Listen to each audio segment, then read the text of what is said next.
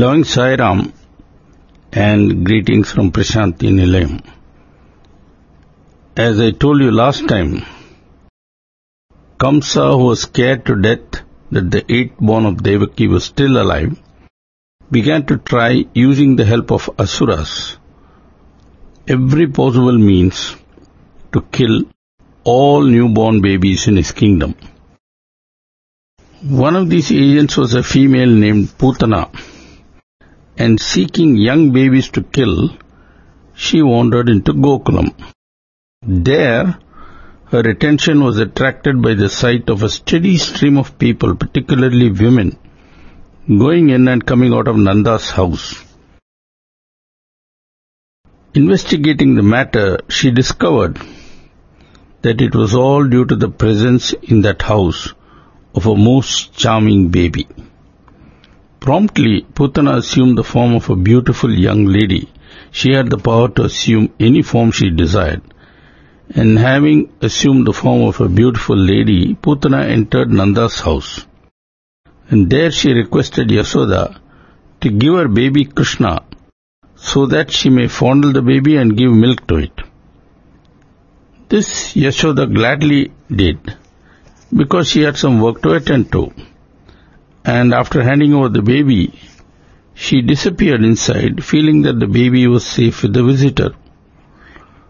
What Putana had planned to do was to feed Krishna not milk but a deadly poison.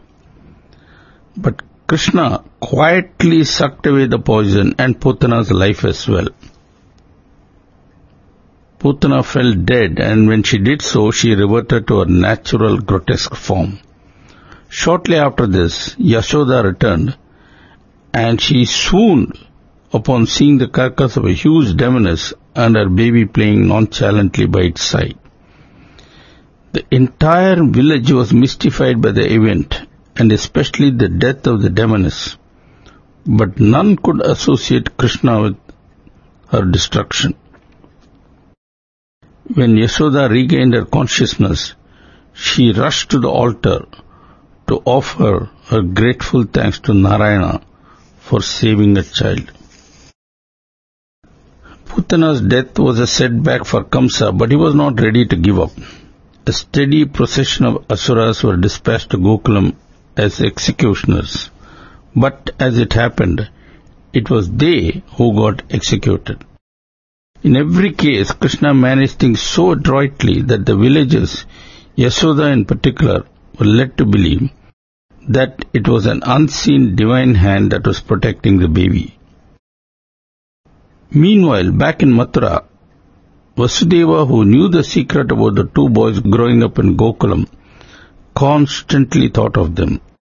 He was anxious that all the religious rites meant for protecting children must be gone through in their case also. And he summoned his family priest Garga and asked him to drop in at Nanda's house as if casually and perform all the due ceremonies. Garga called on Nanda as instructed, whereupon Nanda requested the priest to formally name the two boys. Garga readily did so, naming the son of Rohini as Balarama and that of Yashoda as Krishna. He then said to Nanda, In an earlier birth, this Krishna of yours was born as a son to your relative Vasudeva in his earlier birth. For that reason, your son will also be known as Vasudeva. But right now, I would advise you to keep quiet about this other name, lest Kamsa gets funny ideas. If the baby marvels of Krishna were a source of wonder, his childhood leelas become a source of delight to many and a headache to some.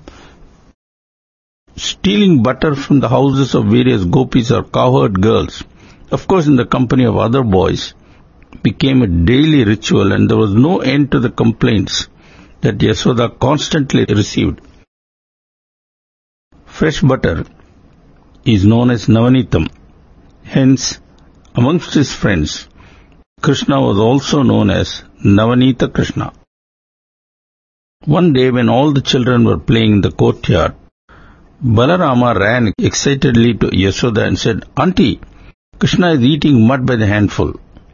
Perplexed and annoyed and worried, Yasoda rushed to Krishna and asked him whether he was eating mud as was being alleged.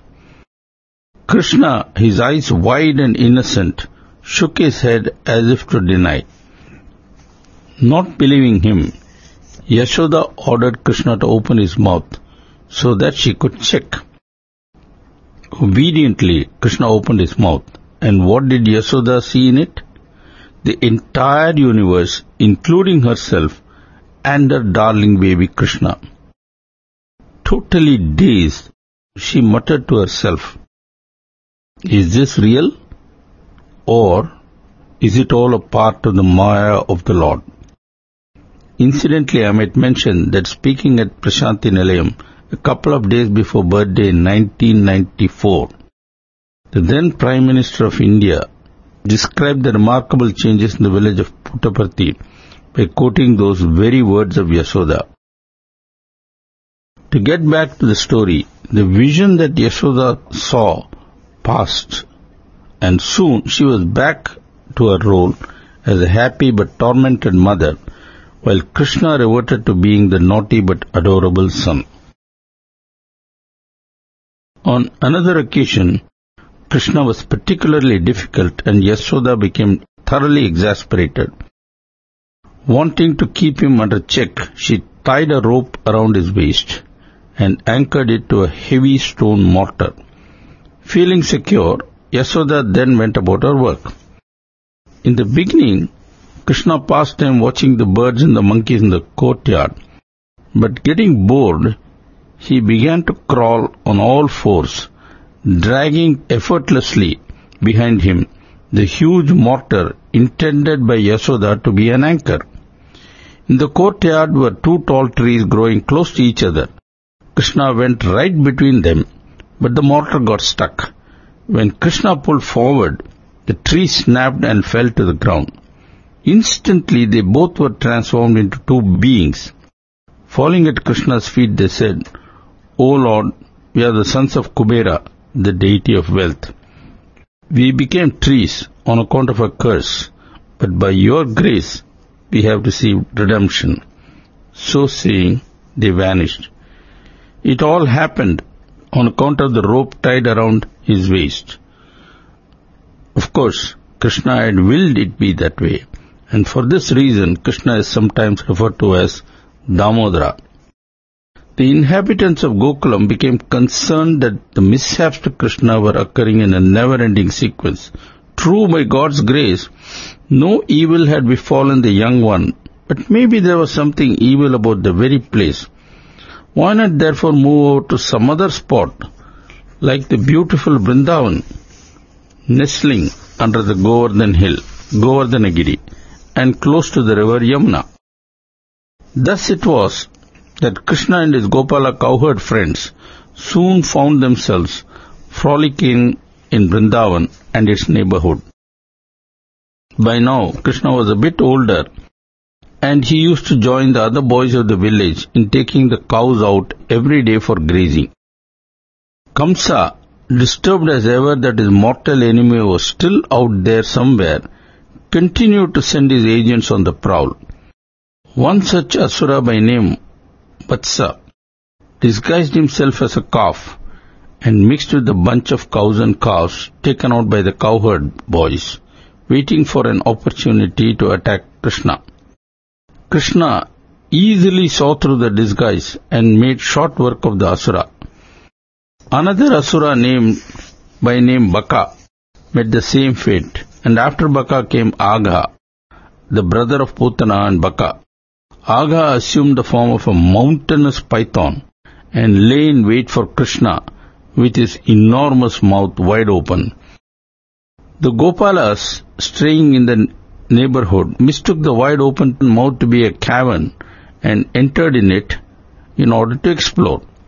The cows and calves followed the boys, but Krishna stayed outside, quietly watching the proceedings. Just as the python was about to close its mouth, Krishna too entered and allowed himself to be trapped along with the others. when the jaw snapped shut, Krishna began to grow bigger and bigger and bigger. Agha tried his best to spit out Krishna, but Krishna stayed put till the Asura was choked to death. Most of the boys were about five years old, which was also roughly Krishna's age at that time when this incident took place. Young they might have been, but amazed they certainly were by the constant display of Krishna of his extraordinary yogic powers. However, through his shroud of Yogamaya, Krishna soon made them forget these remarkable incidents, after which Krishna was to them just like one of them. Meanwhile, Brahma the creator was watching all these events from heaven. He at that time did not really know who Krishna was and decided to test the limit of Krishna's powers. Brahma then came down from the heaven. While Krishna was dozing under a tree, he collected the boys, the cows and the calves and hid them in a cavern. When Krishna woke up, he found that he was all alone. Exercising his yogic vision, he immediately understood Brahma's game and smiling to himself, he decided to teach Brahma a lesson. Accordingly, with a mere wave of his hand, he created an entire replica of all the missing boys, cows and calves. And with this duplicate party, he returned in the evening to the village. On reaching the village, the party dispersed as usual, the boys and the animals going to their respective homes. The villagers did not realize that the boys and animals were duplicates, but they did notice that they felt an unusual love towards them.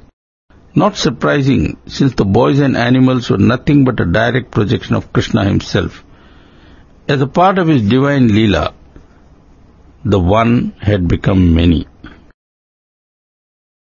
For almost a year, this replica of cows, cows and boys, created specially by Krishna, went accompanying Balrama and Krishna every day to the grazing grounds, returning at sundown. No one suspected that anything was amiss.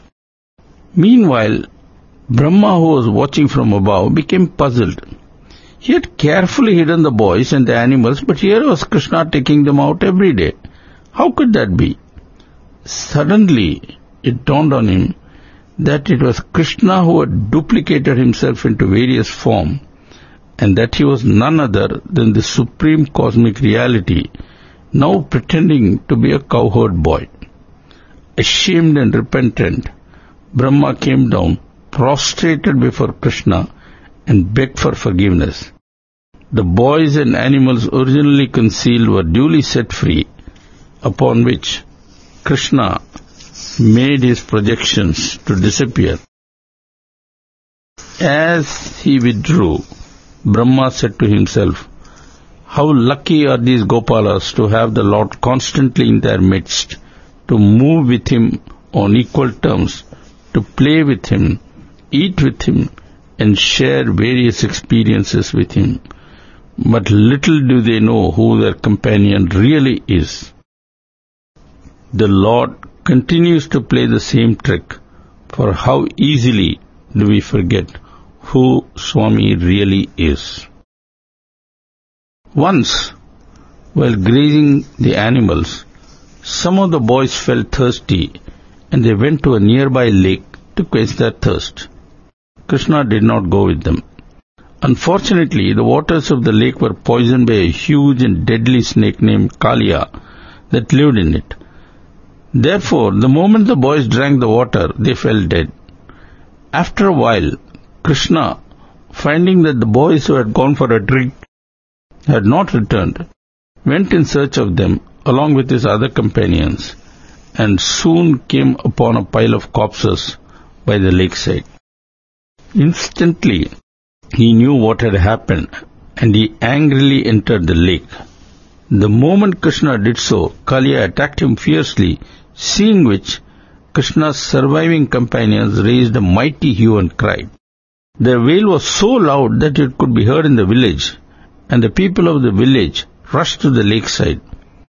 And the sight that greeted them was shocking beyond words, for there was their darling Krishna being overwhelmed or almost overwhelmed by the deadly snake Kaliya.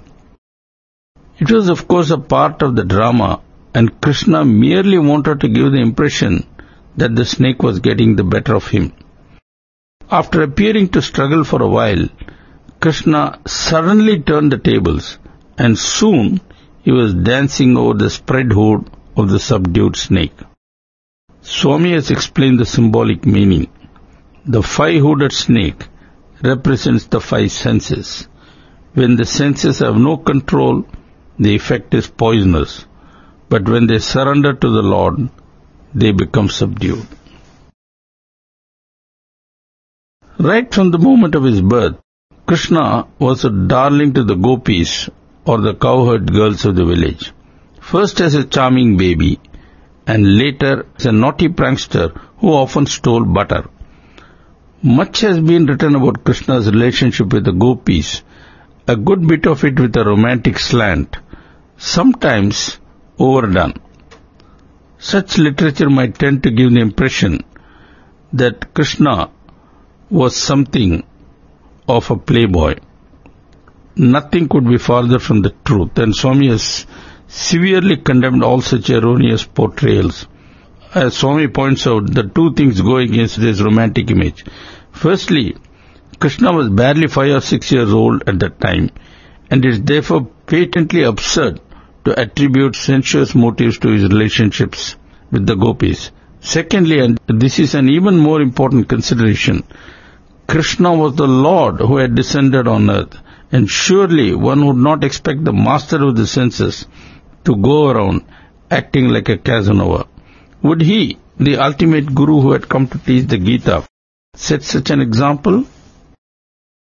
Obvious though these points are, strangely, they have not found wide expression prior to Swami's comments. Another time, once again while out grazing the cows, the boys felt hungry and on Krishna's advice, they approached a group of Brahmins for food. The Brahmins, who were at that time in the midst of an important ritual, did not take kindly to the interference from the boys and chased the boys away. Hungry and angry, the boys returned to Krishna for a new solution to their problem. Krishna smiled and said, Go again to the ashram of the Brahmins, but this time you ask the wives of those performing the yajnas. They are called yajnapatnis. Ask the yajnapatnis for food.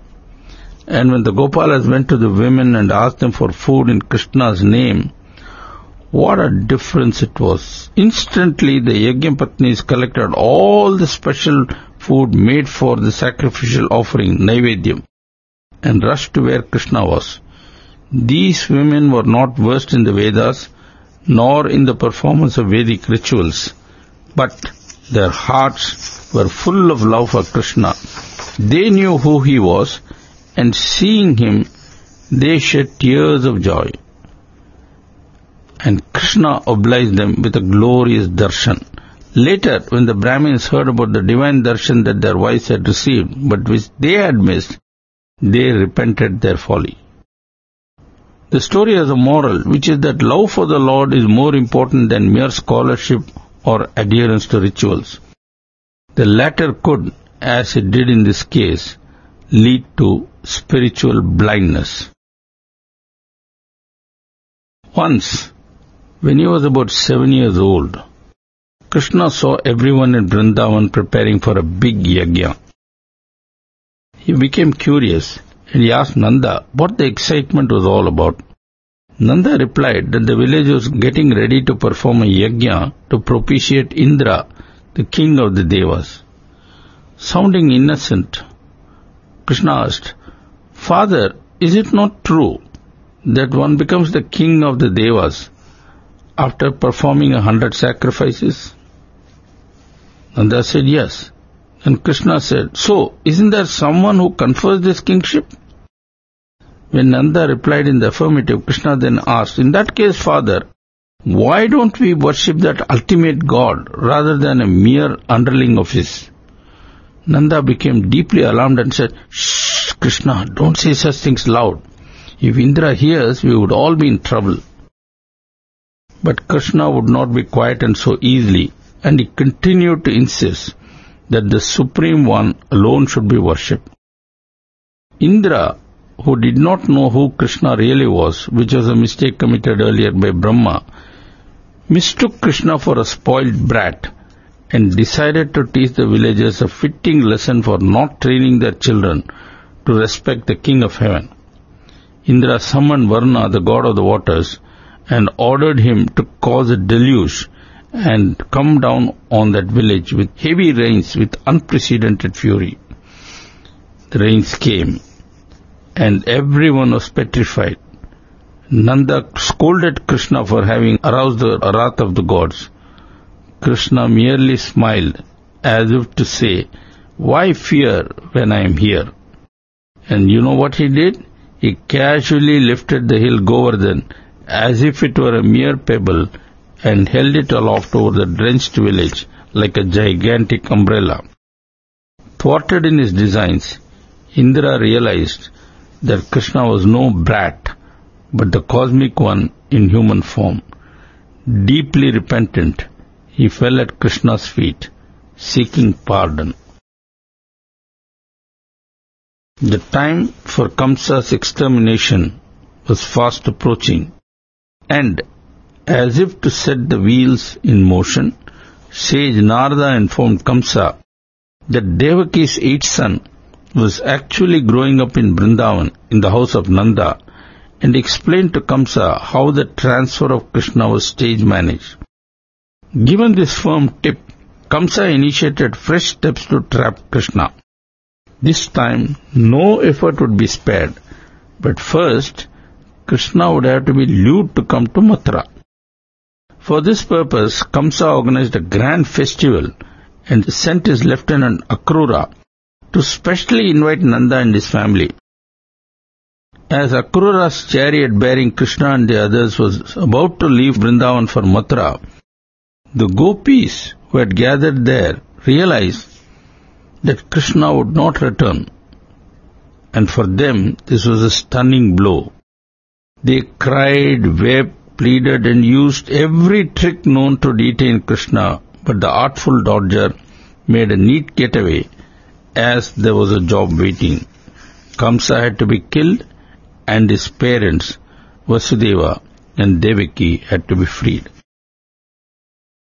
As Krishna and Balarama arrived at the special stadium created for staging the sporting events, it was already packed to capacity. Just then Kamsa arrived and took his seat amidst loud cheering by his henchmen. On a signal from him, the evil plan to do away with Krishna was set in motion. A mad elephant named Kolayapida was let loose upon Krishna but the eight-year-old made short work of it, stunning the entire gathering. It was a rather bad start for Kamsa, who became furious and tried even more wicked methods of extermination. However, every one of them failed. Having slowly worked Kamsa up to the height of fury, Krishna finally tackled him direct and killed him. With Kamsa removed, the reign of terror that prevailed in Mathura was over.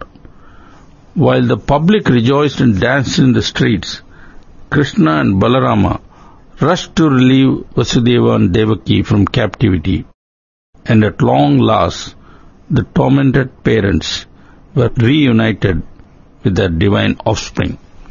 Although at birth Krishna had revealed his divinity to Vasudeva and Devaki, he now made sure that they both came under the spell of his Maya so that they could enjoy him as their son. Thus it was that Vasudeva started worrying about Krishna's education and then entered him and Balarama into the Gurukulam of sage Sandipani, where the brothers excelled as model students. Completing the charade of receiving education, Krishna returned to his parents in Mathura, where at long last he learnt all about his relatives. He discovered that his father had a sister named Kunti who had three sons named Yudhishthira, Bhima and Arjuna. Later I shall give more details about Kunti and her sons, because that is important to our narrative. To get on with what I am telling you right now, a chance for Krishna to meet Kunti soon arose on account of a total solar eclipse. On such occasions, the pious always gathered at a holy spot and took a cleansing bath on conclusion of the event. Krishna and Balarama went with their parents to a place called Samantapanchaka, which is close to the Kurukshetra, later to become famous. Gathered at the holy spot were men and women, sages and kings, the rich and the poor, and the old and the young. Nanda and Yasoda were also there, and there was an emotional reunion between Krishna and his foster parents, who brought him up in Gokulam and Vrindavan. Meanwhile, Kunti spotted Vasudeva and bitterly complained to her brother for having ignored her so long. Whereupon, Vasudeva had to narrate the sad story of how most of his time was spent in prison. The rishis who had come there in large number were overjoyed about Krishna's presence. They knew who he was. They rushed to him and fell at his lotus feet, but with a mischievous wink, Krishna held them in check. Instead, like an ordinary boy, he prostrated before them and sought their blessings, much to the embarrassment of the holy ones. Spotting the rishis, Vasudeva approached them and asked them about the best path to follow in order to achieve purification. With deep feeling, the rishis said, The constant and incessant worship of Narayana is the path to follow. Not only is it the best, but it's also the easiest. Vasudeva was delighted and he turned to Krishna and said, Heard that? What a wonderful advice. You too must remember to follow that. Wearing a supremely obedient look, Krishna replied, Yes, of course, Father. I shall always remember that constant worship of Narayana is the only path. Well, that's all for now. I shall see you again next week. Meanwhile, please rejoice that we are so fortunate to have that very same Krishna with us right now, right amidst us. All of us must use every means we can command to make the best use of this incomparable opportunity. Not only to elevate ourselves spiritually, but also to experience true bliss by being one with the Lord in body, mind and soul. Jai Sai Ram.